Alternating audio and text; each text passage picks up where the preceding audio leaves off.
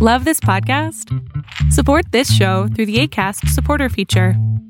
It's up to you how much you give, and there's no regular commitment. Just click the link in the show description to support now. Hey, I'm Ryan Reynolds. At Mint Mobile, we like to do the opposite of what Big Wireless does. They charge you a lot, we charge you a little. So naturally, when they announced they'd be raising their prices due to inflation, we decided to deflate our prices due to not hating you. That's right. We're cutting the price of Mint Unlimited from $30 a month to just $15 a month. Give it a try at mintmobile.com slash switch. $45 upfront for three months plus taxes and fees. Promo rate for new customers for limited time. Unlimited more than 40 gigabytes per month. Slows. Full terms at mintmobile.com. Even on a budget, quality is non-negotiable. That's why Quince is the place to score high-end essentials at 50 to 80% less than similar brands. Get your hands on buttery soft cashmere sweaters from just 60 bucks, Italian leather jackets, and so much more. And the best part about Quince, they exclusively partner with factories committed to safe, ethical, and responsible manufacturing. Elevate your style without the elevated price tag with Quince. Go to quince.com slash upgrade for free shipping and 365-day returns.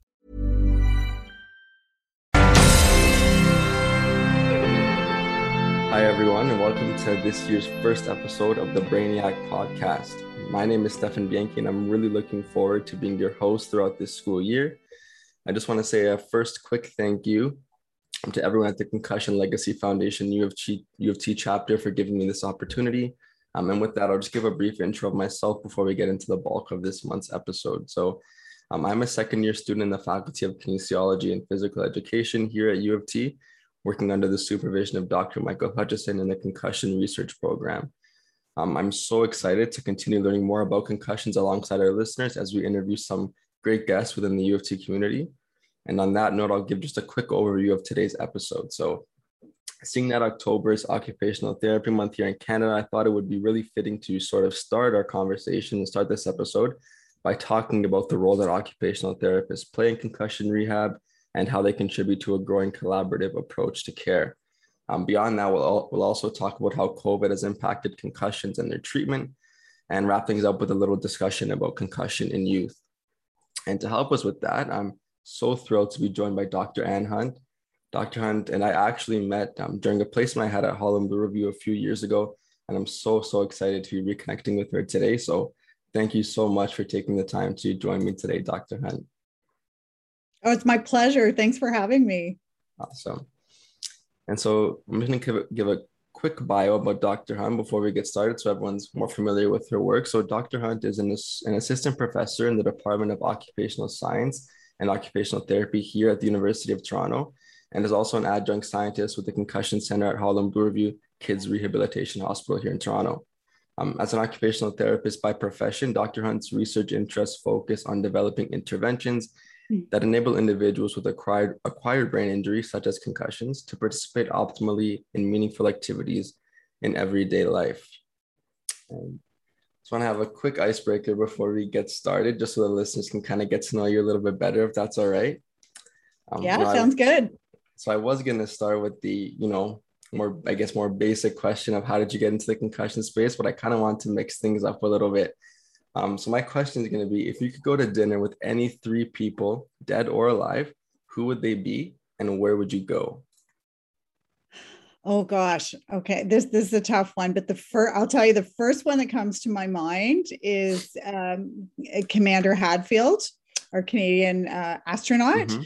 I um, his work is just fascinating and what fascinates me is is he's one of those scientists that like does everything um, i'm mm-hmm. always amazed at scientists who have passions like away from their science like um, you know he's a musician for example yeah that's um, right. and i loved following him when he was tweeting from the international space station so uh, mm-hmm. he's fascinating um, another one that i would love to get together with um, is queen elizabeth Okay.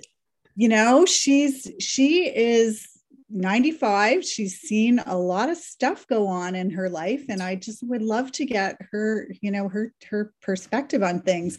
Um I didn't mention but I'd love to just go to the an outdoor patio and have a beer with him. Okay. Queen Elizabeth, it would have to be tea, like Absolutely. high tea somewhere for sure.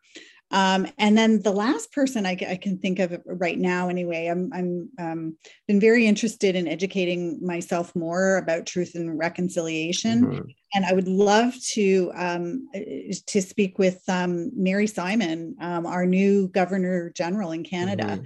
Um, who is an Indigenous person and I would love to to chat with her a little bit more. Um, and I would love to go anywhere she would love to go with me. Mm-hmm. Yeah, that's a that's a great answer, especially the last point. You know, very kind of an important point, and you know, Canada's um, again, you know, process of educating ourselves on kind of what's been going on in our history, and I think that's you know a very important point. So, thank you for that really interesting answer. And I think with that, let's kind of move into the bulk of our episode and I want to start at more of a high level in case there may be some listeners who are unfamiliar with the role. So, just quickly, what is an occupational therapist and what do they do in general?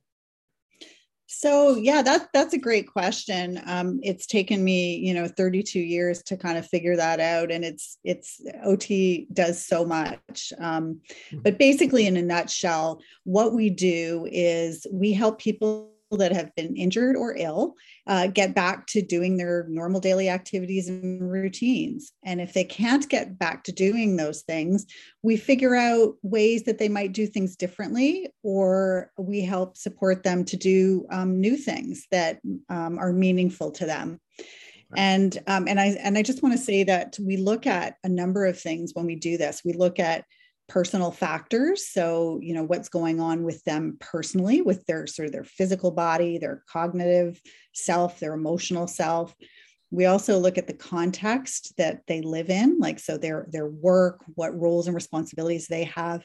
Um, and we also look at their environment. So what are the environmental factors that may be contributing to somebody's um, ability to to do things that are meaningful for them um, so that's kind of it in a nutshell. But OTs work in all kinds of different areas um, from physical health to mental health to preventative health um, to emergency care. We work in hospitals, we work in shelters, we work in um, community organizations, rehabilitation hospitals, um, all kinds of things.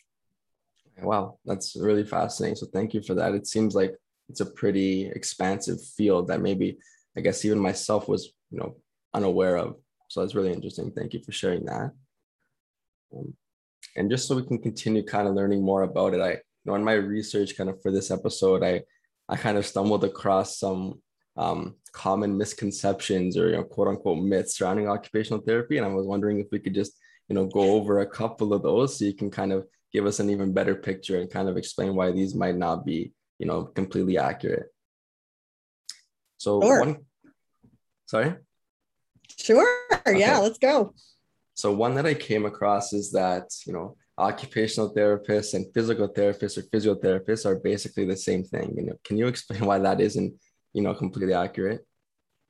Yeah, that you know, um, I think um, OT and PTs work very closely together in many settings. And so sometimes there is overlap in what we do. So, so I see why that sometimes is a common misconception. Um, the best way I can describe that, and this is, I'm making this really simplistic. So if there's mm-hmm. um, physical therapists and OTs listening to this, they may not like this so much, but I'm just going to try to distill it down a little bit. Perfect. Um, it, it, the nuances are just kind of enormous, but but I would say, in sort of in a nutshell, um, physical therapists are, are are mostly focused on somebody's physical function, and so strength, um, mobility, balance, coordination, sensation, that kind kind of thing.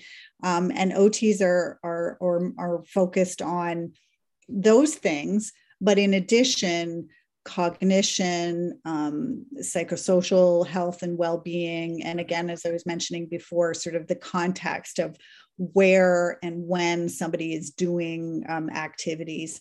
Um, so to to make again to give you a really simple example, if um, somebody's having trouble feeding themselves, like using a like a spoon or a fork mm-hmm. to actually bring um, their hand to their mouth, the physio would sort of work on the movement aspect of that, um, you know, sort of elbow flexion, um, strength and coordination in, in moving one's hand to to the mouth, and the OT would actually put the fork in the hand um, and and um, use it to to help them eat. So that's sort of a really simplistic way of of explaining some of the differences between um, OT and PT.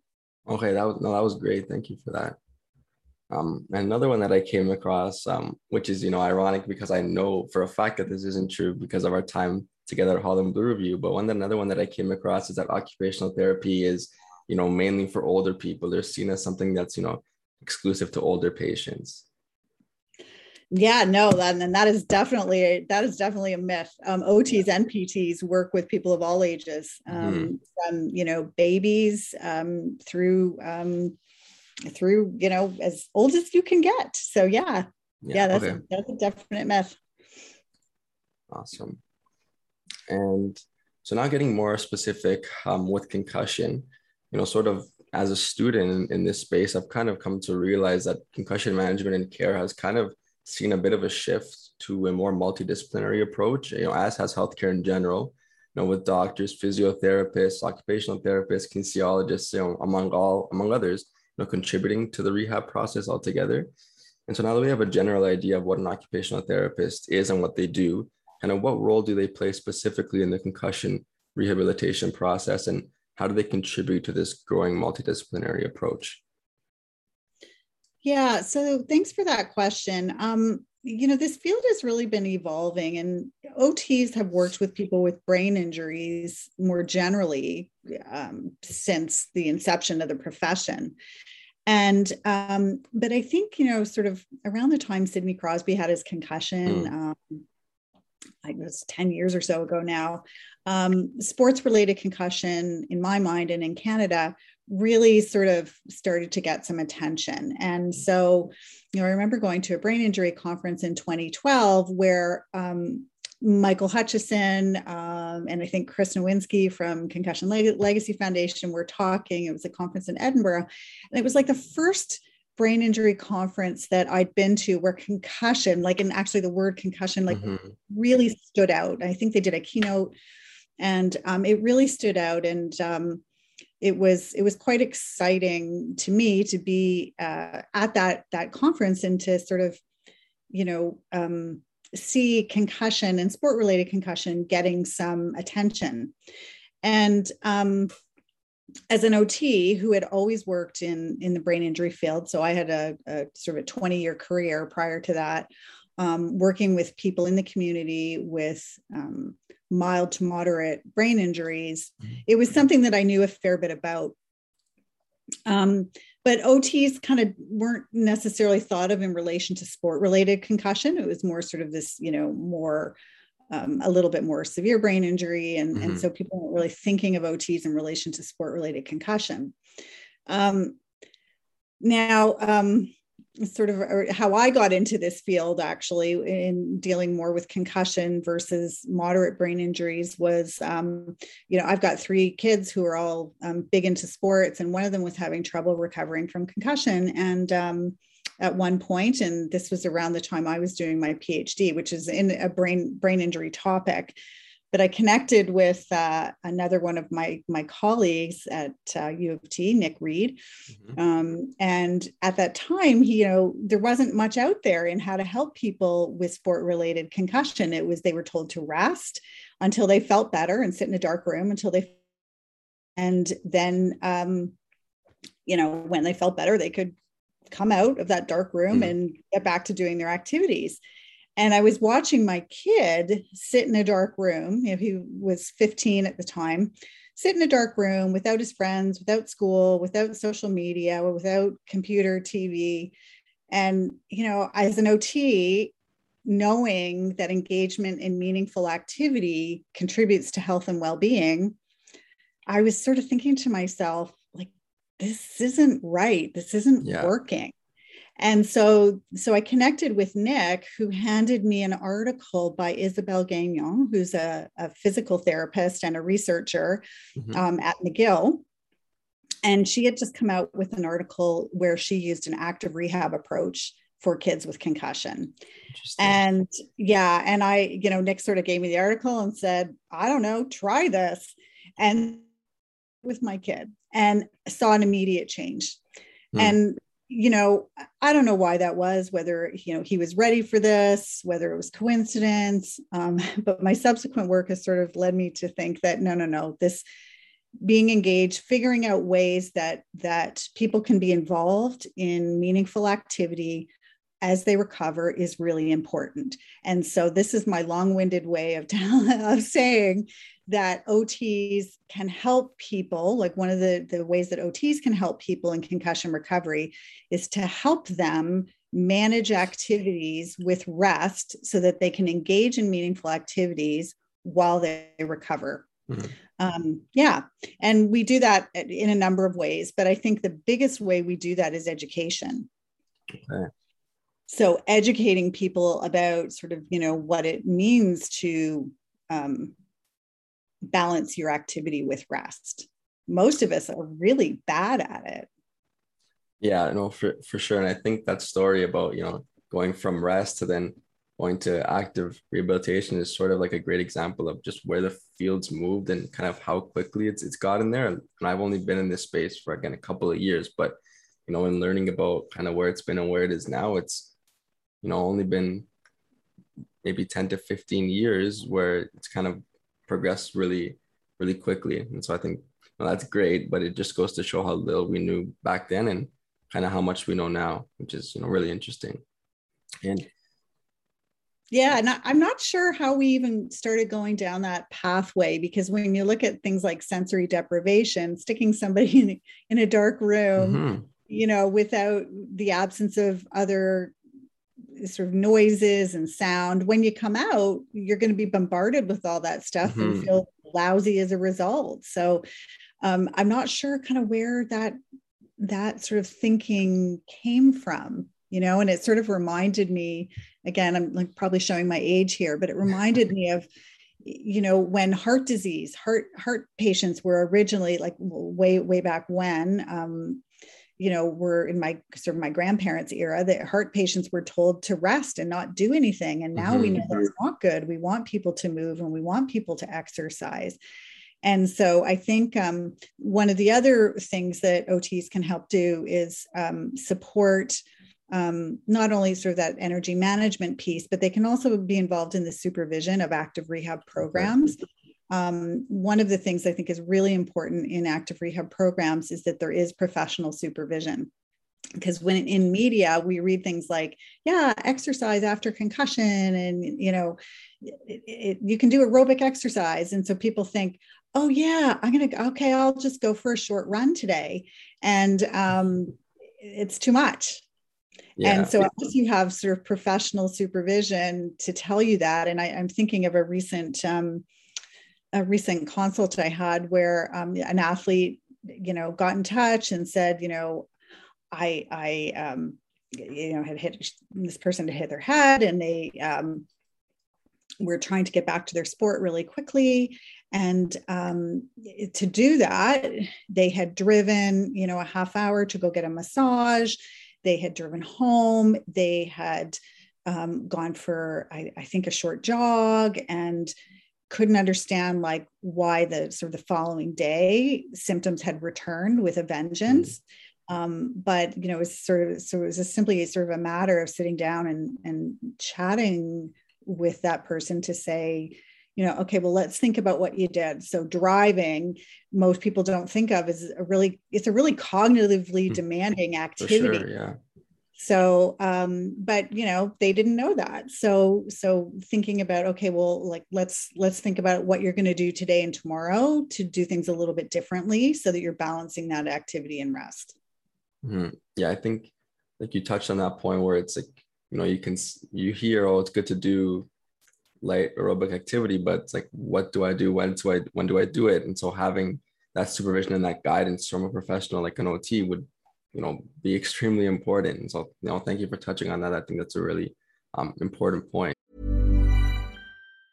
Many of us have those stubborn pounds that seem impossible to lose no matter how good we eat or how hard we work out. My solution is plush care plushcare is a leading telehealth provider with doctors who are there for you day and night to partner with you in your weight loss journey They can prescribe FDA-approved weight loss medications like Wegovy and Zepbound for those who qualify.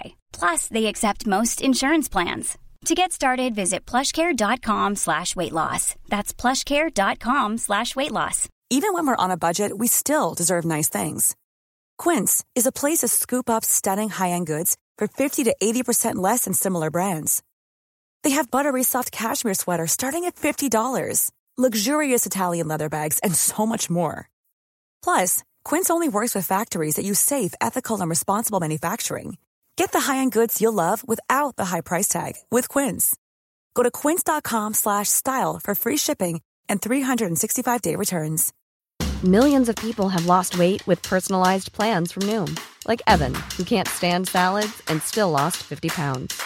Salads generally for most people are the easy button, right? For me, that wasn't an option. I never really was a salad guy. That's just not who I am. But Noom worked for me. Get your personalized plan today at Noom.com. Real Noom user compensated to provide their story.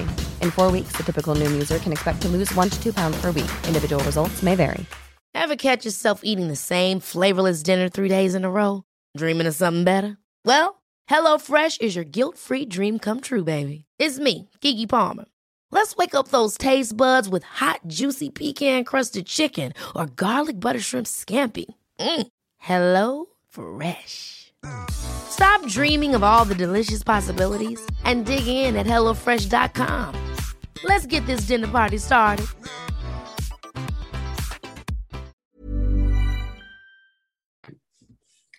and you know just getting a little bit more specific in terms of like the types of interventions or like the approaches um, that are used i was going through a recent paper of yours from 2019 that used something called the co-op approach to help specifically in this case it was children experiencing persistent concussion symptoms.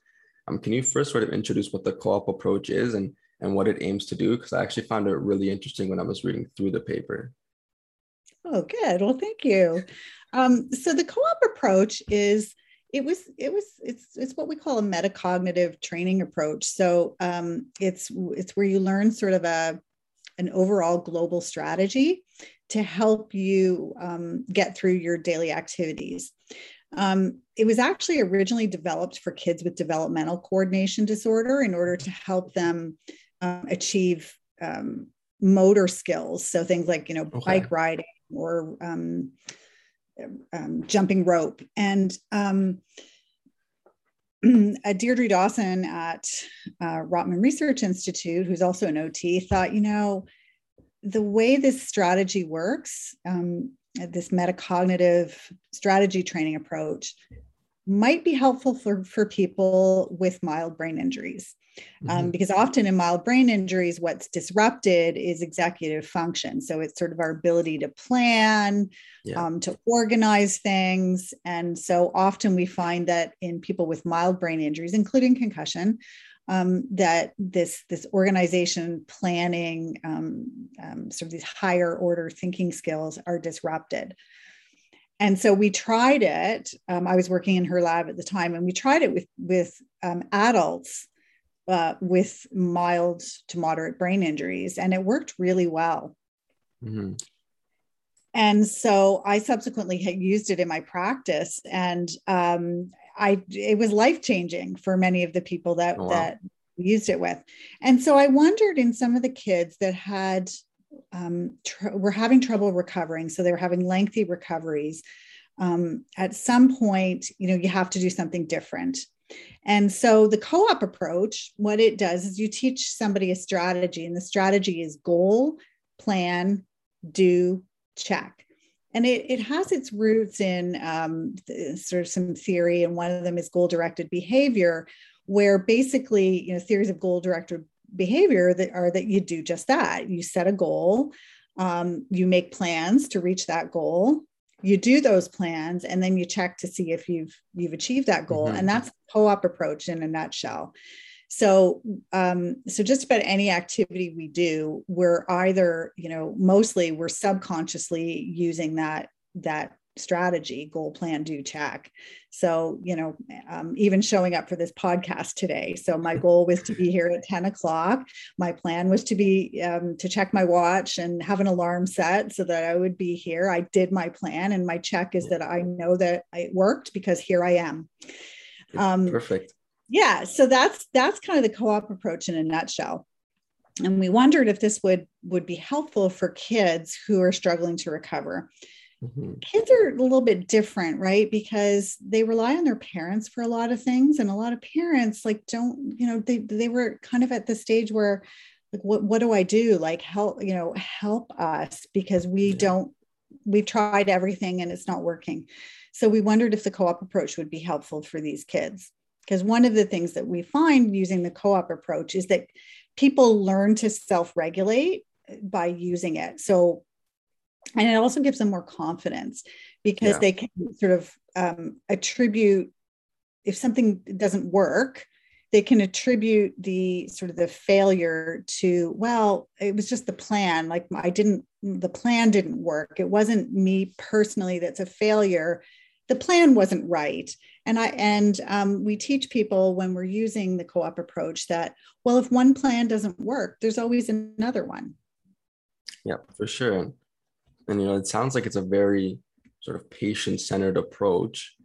And you know especially in, in a context where recovery hasn't been going you know as planned and the, the persistent symptoms in case of the study was i think over three months most some of them had been experiencing symptoms. You know, why do you think it's so important to to take patient centered approaches to kind of recovery yeah. Um, and again, that's a great question. And it, it goes back to like sort of our, our roots and values as OTs that, that we really know that through meaningful activity, um, when you engage people in activities that are meaningful for them, um, they're going to do better. Mm-hmm. So if I give you a task that you know you're not really interested in in therapy, you're not really going to give it your all. You're not going to be super interested. You'll probably do it because you're just trying to be nice but you yeah. know it, it, it you know it's just going to kind of not be super helpful um, and there have been lots of studies done in in occupational therapy related literature to show that people do better when you give them something that's that's meaningful to them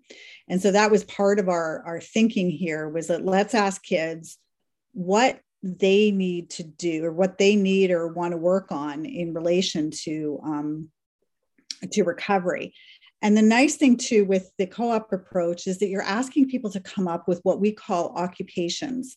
So, um, mm-hmm. occupations are, are activities. So, anything that we do in daily life. So, you know, going to school, going to work, um, getting dressed in the morning, taking a shower. Um, so, all those kinds of things. So, kids were able to identify what were, you know, meaningful to them. And kids, um, the, the one thing I think that that sort of stands out for me in my work um, as an, an, OT researcher in the brain injury field is that um, what what is meaningful to people is often not what we expect. Mm-hmm. And one of the things that we found through our work was that kids, in particular with concussion, they would have a sport related concussion. And the thinking is that, you know, they want to get back to their sport. Yeah. And yes, they clearly do because they've told us that. But equally, they want to get back to school. They want to get back to their part time job. They want to get back to social things like hanging out with their friends. And um, we see so much focus on getting back to sport, um, which again is fine, but we also need to emphasize um, getting back to those other things because they're equally as important. Like playing instruments, doing musical theater. So uh, these kids that are involved in sports are also doing these other things that are also super important to them. And so um, the co-op approach in, in our study um, is very small as a feasibility study. Um, but that also brought that out. And I think that's why mm-hmm. these kids did so well.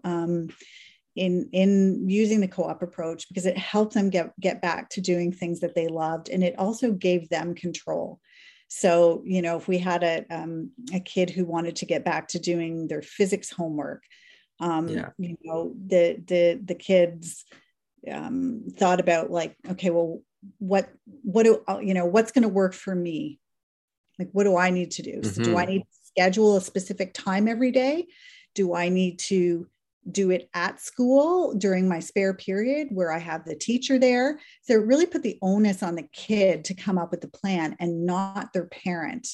And so I think that that was also a really important thing that we learned through the study that um, that kids are capable of doing that too. Mm-hmm. Yeah, so almost like empowering them to sort to sort of guide their own rehab, of course, with the supervision of you know yourself. Seems like it had a pretty big impact on them in terms of their ability to adhere to the treatment, but also just doing things like you said that they wanted to do and sort of would have motivated them along that path a little more. So exactly, exactly.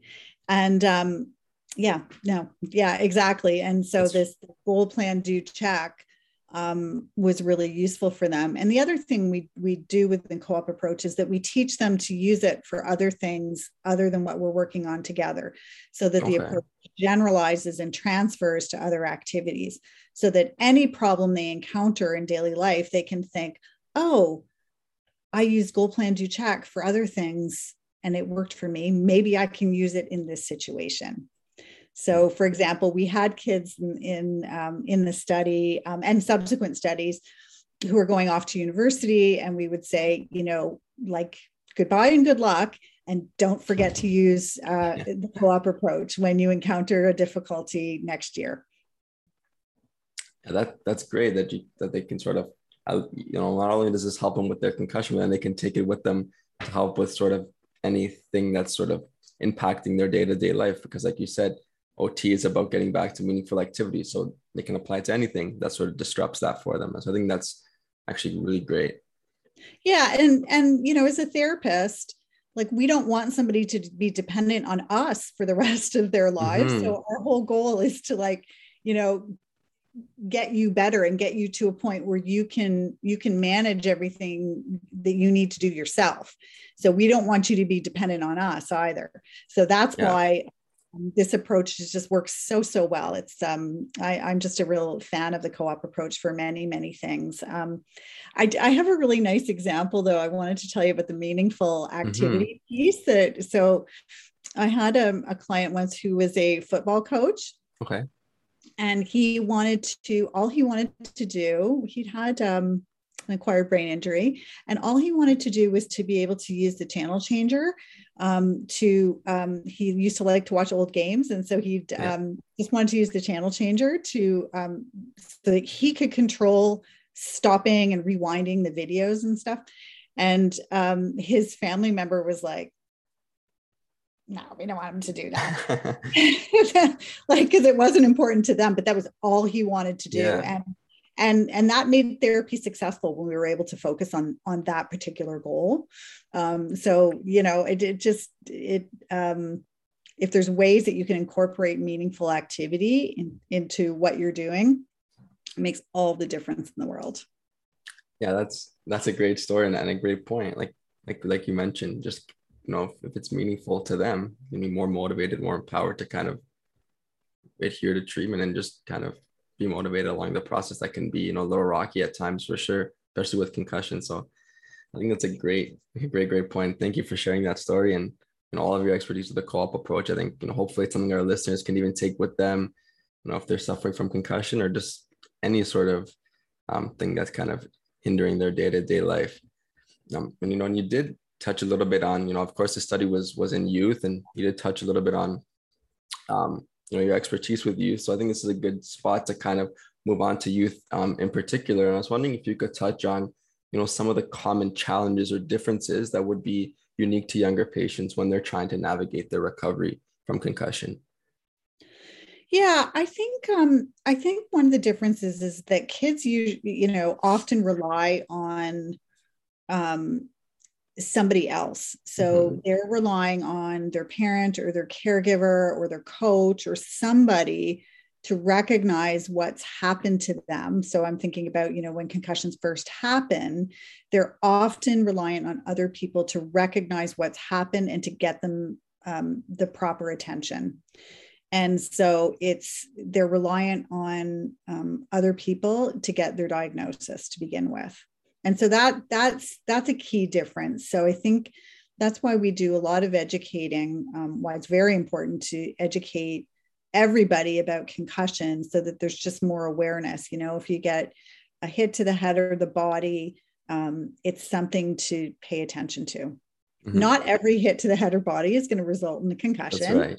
mm-hmm. um, but at least it should be on people's radar to sort of watch and um, and look and it's particularly important in younger children who don't have the verbal skills to say you know my head hurts or something's wrong little kids you know and I, I think about this often is that little kids when they have like strep throat for example they often complain their tummy hurts and mm. so um, it's just that they know something hurts and you know maybe it is their tummy or that's what they're feeling um, but they're not super accurate in their description of what's going on. So that's why it's really important for other people to be um, to understand the signs and symptoms of concussion. And that's why we try to do a ton of education with coaches with parents um, caregivers. And so it's really important um, for that. And the other thing we're trying to focus more on now too is educating peers so in our oak okay. concussion lab that's run by by nick reed um, in um, the occupational science and occupational therapy department at u of t um, we're doing a lot of work on um, peer identification, peer support. Um, it's because sometimes it peers can say, "Hey, you know what? You might have a concussion. You yeah, need to speak sure. to somebody." You know, or or the peers can help that that student or that that kid go talk with their coach or a parent so or a teacher. So peers can be a really really really great influence um, and a great help and support mm-hmm. in, in, concussion identification and concussion recovery. Um, so that so you know this this one big difference in um, in kids um, the what I was talking about in terms of identifying symptoms, kids are notoriously not so great. Um, yeah. Not all kids, but many kids are, are just not great at identifying symptoms and knowing what's going on. So that's one thing. And what I'm particularly interested in right now is understanding a little bit more about how really little kids uh, present mm-hmm. with concussion. So kids sort of under the age of five um, and what are the you know what are the differences that we need to think about when educating parents of younger kids who have had concussion or in terms of identifying concussion in little kids? So mm-hmm. um, that's sort of a, a, new a new or emerging area of interest. Um, the other thing too is that um, the impact of the family on concussion can be quite important. Um, sometimes we have families that don't want to um, um, let the the concussed child do anything. Oh, and, okay. And so, um, you know, recovery from concussion is sort of like it's this balance, right? So we yeah, want them absolutely. to do a little bit after the first 24 to 48 hours of rest. Then you can start resuming things gradually. That's the current guidance we have. Mm-hmm. Um, but that there are many families that are reluctant to let their kids um, do things. And yeah. so um, so that's an important piece of um, education. And on the flip side of it we have uh, families that push their kids to do too much. Yeah. So again it's finding that balance and um, educating people and supporting them. It's very i think it's very hard for families to navigate this alone yeah. And um, recently, our recently graduated uh, master's student, Josh Shore, did a mm-hmm. really great study where he used uh, telerehab um, mm-hmm. to provide active rehab programs and education and support for families. And they all said that, like all the people that were in the study all said that, like we really needed this education oh, and wow. support on a longer term. So, you know, um, giving somebody like a paper in emergency that says like do this do that do the other thing. It's helpful mm-hmm. um, to some extent but it's even more helpful if you have ongoing help and support until people are feeling um, better. Yeah absolutely. I guess you know for a lot of families it's something they would have wouldn't have had to experience before. And so once they they do it's like oh boy what do I, what do I do? Um, so I think of course, education is a huge piece. We touched on Josh's work using telerehabilitation, which is you know very unique and especially um, you know relevant to kind of what we're dealing with now.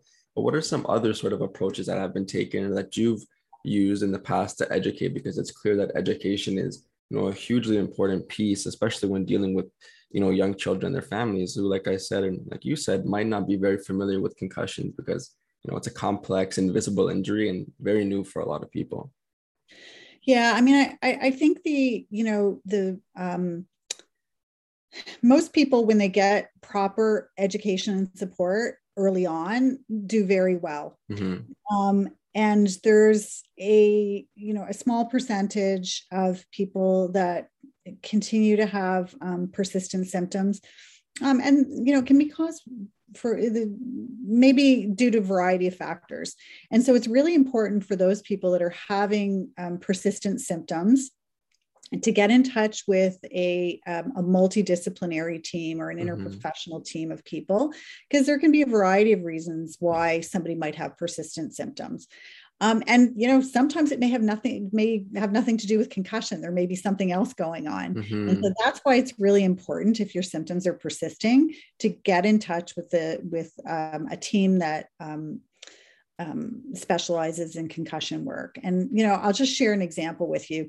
that in um, um, sometimes what I would find is that I'd be working with a kid and they'd be absolutely fine, like stick handling, like a hockey player. They'd yeah. be fine stick handling while they were looking at the goal.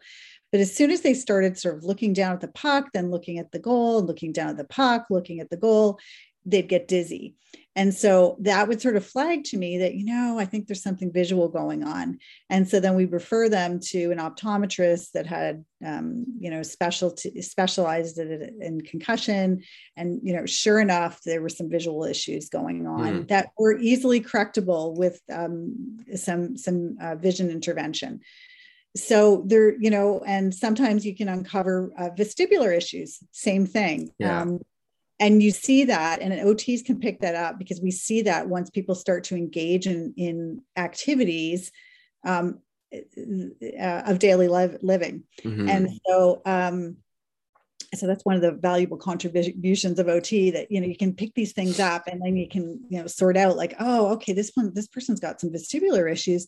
And then they go see the physio on the team who who can um, uh, do further assessment and treatment in, in vestibular dysfunction um, so and sometimes there's medical reasons like sometimes um, yeah. you know there's uh, your blood pressure gets out of whack or you know and so so the physician needs to be involved in um, assessing um, medical issues in a little bit more depth so anyone that's got persistent symptoms really should a, um, a multidisciplinary team and there have been lots of work done to show and there's lots of literature out there to show that um, multidisciplinary teams are, are, are what is needed for people that have more complicated recoveries. Okay. Very interesting. I guess, you know, because concussions are so complex, there's so many moving parts, having people with a variety of expertise would, you know, be key to identifying a problem if there is one and sort of um, moving in that direction to have that problem solved and work towards recovery more efficiently, I guess it would be. Yeah, ex- exactly. Exactly. And you know, one thing about the youth um, population that really interests me, when you, t- when you touched upon it a bit already, is sort of that family dynamic. Um, you know, when a um, you know family is dealing with a concussion, like a concussed child, for example, how does an OT or maybe even just a physician go about educating a family that is pretty unaware and maybe a little bit scared or timid in terms of what's going on? Can, what what steps do they take to sort of calm the nerves and just sort of give an explanation of what's going on? Yeah, I, you know that's that's a great question. Um, I think very straightforward, factual information is mm-hmm. really important, um, and giving people an opportunity to ask their questions.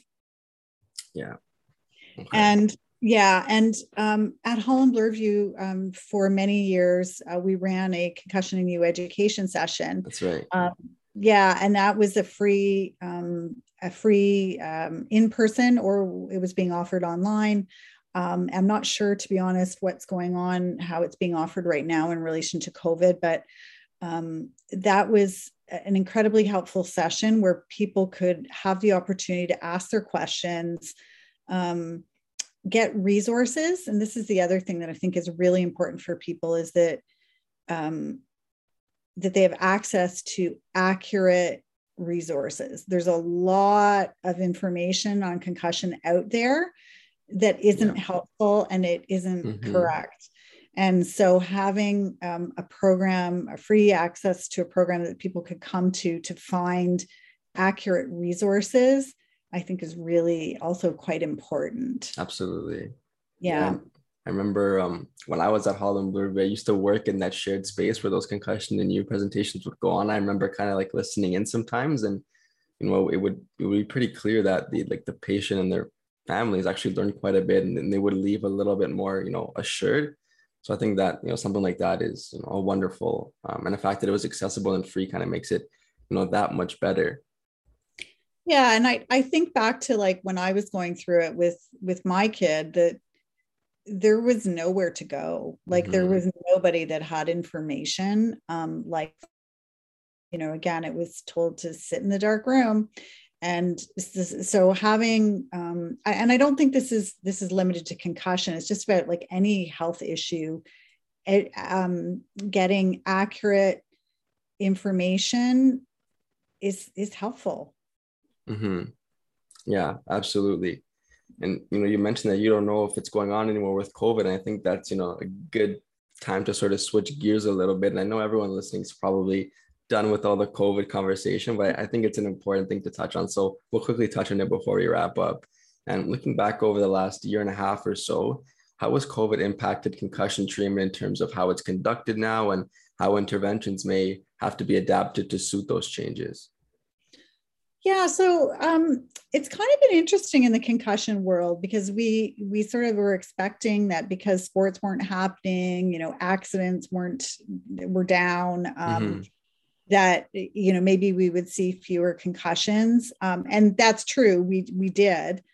Um, we did see people though in general who are you know managing their concussions do a bit better and okay. i think largely because um, the demands in everyday life for a while were kind of shut down. Mm-hmm. So the social demands, the running around with school and sports and yeah. work, um, those things were shut down. And so a lot of people with concussion experienced um, an improvement in their symptoms initially.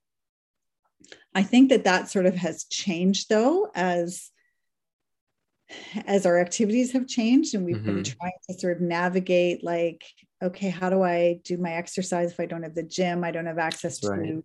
uh, um, the services that i the support services that i would usually be using um, and so i think there's a subsequent increase in people's anxieties about how am i going to manage this mm-hmm. um, the screens were another issue yeah i was um, ask about that so that's great yeah the screens are another issue. Um, you know, I just want to say like the research evidence is kind of mixed about whether screens make things worse um, okay. for people. Um, the study we just did uh, with kids um, using telerehab, it it did not impact kids their them at all. They didn't they weren't bothered by by the screens. But there's another study that just came out that said that um, people's recoveries uh, were or the screens. Uh, I can't remember now. It was I. I, I I'm getting all my details mixed up. But um, there was another study. It was a bigger study. It was an RCT that that showed that screens within the first 48 hours okay. uh, led to, I think, longer recoveries. But um, but it was more. Um, um, I think again, it, it's more that if people were looking at screens in the first 48 hours, would just be like doing other you know doing other activities they weren't resting mm-hmm. so um, you have to sort of think about everything in context um, right. anyway so the screens the screens we're not sure yet i think for some people screens bother them but i think for more people it's just sitting and doing anything without taking a break is the issue rather than the screen itself for most people okay. um, and now people are sort of getting back to doing their activities yeah, that's and right.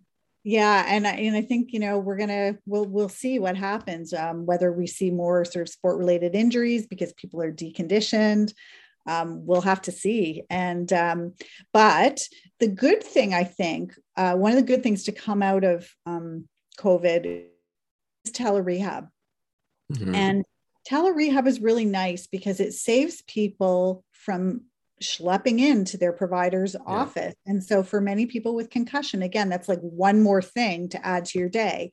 And you don't, um, most people don't think about, you know, the half hour or the hour or more that you're spending getting to your provider's office, whether it's taking the subway, the bus, the car, you know, that sucks energy. And so, um, without having that, people had more energy to engage in in other things, and so that was a good thing. Mm-hmm. And uh, and I think that that seems to be continuing, at least for many of my OT colleagues. They're doing most of their their rehab by um, telerehab now. Hmm. And you know, I think COVID's on a kind of, I guess, a positive, like you said, to come out of COVID is that it's sort of like necessitated some of these changes that I think were going to be inevitable down the road, but kind of brought them in now, like tele rehab and Zoom meetings and all that stuff because we didn't have any other options. Are there any sort of a question that I would have is that from a clinical perspective, are there any sort of um, you know difficulties or changes to the sort of like the patient clinician relationship? Is it a little bit different online in terms of how you interact with somebody that you know there's a difference, I guess, between you know being there with somebody and then supporting them online? Is there like a is that difference you know significant enough to warrant changes to kind of how that approach is done, or is it kind of just good how it is? It saves people time, energy. I guess there's pros and cons. Yeah, that's a that's a big question. It's something that my colleagues and I are trying to figure out um, right now. Um, we do have a lot of students that are going out on virtual placements, and I'm mm-hmm. actually in the midst of developing um, a sort of a virtual student practice um, mm-hmm. resource. But um, the, the, you know we we don't know yet. Like we don't know. new. yeah. I think it's going to be i think it's going to be getting back to that sort of meaningful activities. I think for many people um uh, this virtual um, therapy world it will be good. For other mm-hmm. people they may need still need that in person um, um, that in-person care uh, in order to be most effective but it's not clear like who like who yeah. benefits most from telerehab and who benefits most from in person. And it also depends on what you're doing, you know. Um, right. Um, so, like for example, you know the the the example I was saying of the kid using the hockey stick and uh, um, observing, um, you know, what was going on. That wouldn't be that would be really hard to do via telerehab. Mm-hmm. Yeah. So, so you do, you know, I think some things like the education pieces would be ideally delivered online. Yeah. Um, and you know we were doing that prior to covid and that worked so well because we could deliver those to people you know virtually anytime they wanted um, to engage in an online platform so mm-hmm. um, I, I, think it's it's unclear i think at this yeah. point um, i think for some people it'll be great and for other people they're still going to need the in-person um, yeah. care but for education purposes we're learning like online is fantastic and you know, and that, and that makes sense. You know, I think if, I, if I've learned anything in my two years in this space, it's like concussion is so variable. You don't know kind of, like you said, you don't know who needs what, what's going to benefit others. So, you know, it makes complete sense that we're still unsure about this as we are about um, many things. Just here's one. Your, your PhD project. Oh, oh boy, that's a thinking too far ahead for me. I got to take it a day at a time where I'm going to start panicking over here. Um, but one last thing that I wanted to touch on, and you kind of mentioned it, the that COVID might have brought upon some anxieties with recovery in terms of not having access to, you know, the services that they might usually have had access to. I think you know the psychological aspect of concussion is somewhat underrated in terms of it doesn't get enough um, you know, coverage and you know, in terms of the impact it can have. Do you think that the isolation that people might have faced during COVID, in terms of you know, not seeing their friends, not being with their teams, not going to school, had an impact on, on that side of um, the symptoms and made maybe those a little more prevalent than they would otherwise be? A hundred percent. Um, I think concussion really, uh, for many people, it really gives your psychology a bit of a blow. Um, mm-hmm. It's, I think it's especially for um, for people who live alone, uh, for people who are used to being part of a team um, and getting support from that team. It uh, it's it's challenging, and um, you know team members don't really know oh do i call him or do i leave mm-hmm. leave him alone or yeah. i don't want to bug him so there's a lot of sort of uncertainty around like how do i act with people with concussion but um it, it, it, so i think that's why we're trying to do a lot of work with peers right now and yeah. to educate people on you know how you can continue to include somebody in your circle, even though they may not be able to actually be present, or maybe there are ways for that person to be present. So I do think that the isolation from COVID um, that was required by a lot of people was was really difficult, and I think it still it still is because yeah. what's hard now is that people are navigating the like oh i'm scared i'm scared to do this i'm worried about doing this mm-hmm. and so i think as as we kind of get back into doing activities um, we need to be patient with one another and recognize that some people are not comfortable doing things right. where other people are more comfortable and that it's just going to take some of us more time than than others to get back to doing things like going to the gym going to restaurants um, going to to parties or um, doing social things even going to classes you know um, yeah it's... so yeah so I, I do think that it's sort of wrapped up in in yeah like i do think covid has had a, a, huge impact on not just people with concussion but sort of everyone in general and we all just need to continue to be patient with one another as we navigate this really strange time.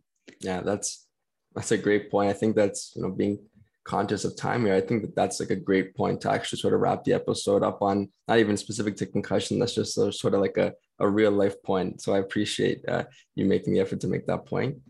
Um, and so, you know, I, I'm so, so appreciative of you taking the time today, Dr. Hunt, to meet with me. This was, you know, a great conversation. I couldn't have imagined this episode um, going any better. You know, shared a lot of great information about the importance of occupational therapy and concussion. We talked about youth and we wrapped up with a conversation was about COVID. So I really, really do appreciate you again taking the time today to uh, to join me.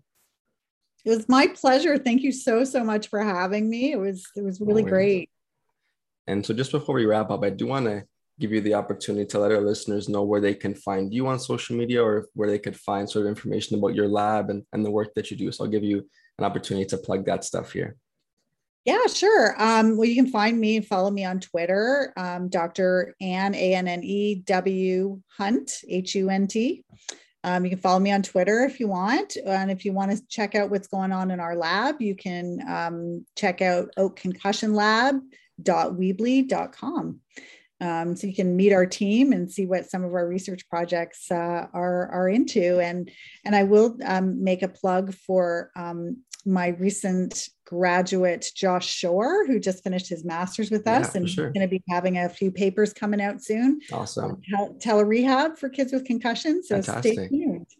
Fantastic. That's great stuff. Everyone, you know, go check it out. I've had the pleasure of working with a lot of the people in the Oak Concussion Lab, and of course with Anne. So I'm biased when I say that they're great, but they really are. So do go check them out. Um, and with that, that kind of brings an end to this month's episode. Thank you so much to everyone for listening. Don't forget to follow us on Instagram at concussion.can.toronto, and we will see you next month for a brand new episode. So thanks again, everyone, for listening, and take care.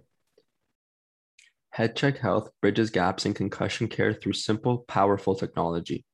Join organizations like the Canadian Football League, Trek Factory Racing, Canadian Junior Hockey League, Eastern Washington University, and Volleyball Canada, who rely on HeadCheck Health to improve communication and optimize care. Visit headcheckhealth.com for more. Music at the beginning of this podcast is by Ben Sound. www.bensound.com. Hey, it's Danny Pellegrino from Everything Iconic. Ready to upgrade your style game without blowing your budget? Check out Quince. They've got all the good stuff shirts and polos, activewear, and fine leather goods, all at 50 to 80% less than other high end brands. And the best part? They're all about safe, ethical, and responsible manufacturing. Get that luxury vibe without the luxury price tag. Hit up quince.com slash upgrade for free shipping and 365 day returns on your next order. That's quince.com slash upgrade. Hold up. What was that? Boring. No flavor. That was as bad as those leftovers you ate all week. Keke Palmer here, and it's time to say hello to something fresh and guilt-free. Hello Fresh. Jazz up dinner with pecan-crusted chicken or garlic butter shrimp scampi. Now that's music to my mouth. Hello Fresh. Let's get this dinner party started. Discover all the delicious possibilities at hellofresh.com.